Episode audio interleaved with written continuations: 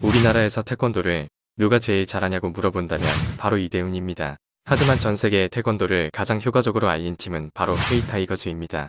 방탄소년단의 피땀 눈물을 태권도와 접목시킨 동영상은 유튜브에서 1500만 조회수를 기록하면서 K-팝 태권도 퍼포먼스라는 새로운 장르를 열었습니다.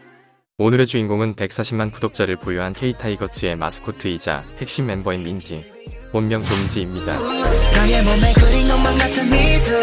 네 안녕하세요. K-타이거즈 제로 민디입니다. K-타이거즈 제로도 많이 많이 사랑해주시고 그분이 알고 싶다 채널도 많이 많이 사랑해주세요.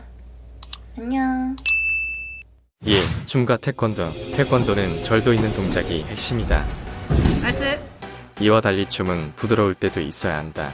이 두 가지가 어떻게 조합이 되는지 가장 대표적으로 보여주는 사람이 바로 조민지이다. 이 영상은 실제 조민지님의 훈련 영상이다.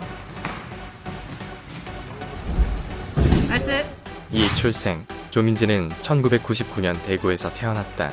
지금과 달리 어릴 때는 운동에 관심이 없었다. 3. 태권도. 그녀는 8살 때 태권도 시범에 끌려 태권도를 시작했다. 하지만 태권도에 대한 권태기가 찾아오고 4년 정도 하다가 그만두게 되었다. 4. 새로운 꿈. 더 이상 운동이 귀찮았던 조민지는 우연히 K-타이거즈의 영상을 보게 된다.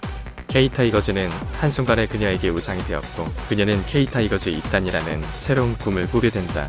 모두 말도 안 된다고 했지만 그녀는 확고했다.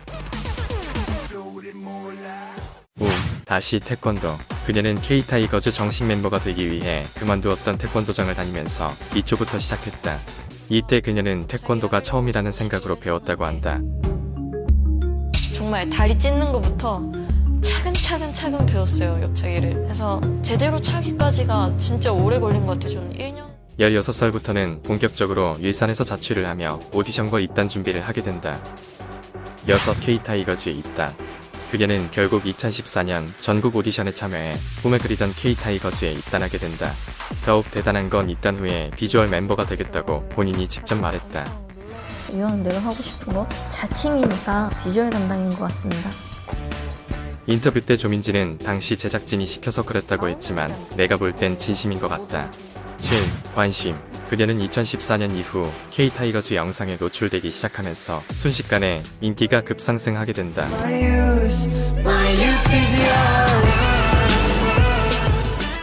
대구 사투리와 태권도 퍼포먼스는 그녀를 순식간에 K-타이거즈 마스코트로 만들었다. 이때 처음으로 팬이 생기고 그녀의 SNS는 DM으로 폭주하게 된다.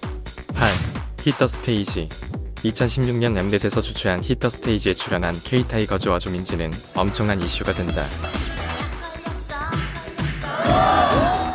국내뿐 아니라 해외 반응이 끊임없이 올라올 정도로 이슈는 대단했고 유튜브 영상은 국내에서 도달하기 힘든 수치까지 올라간다.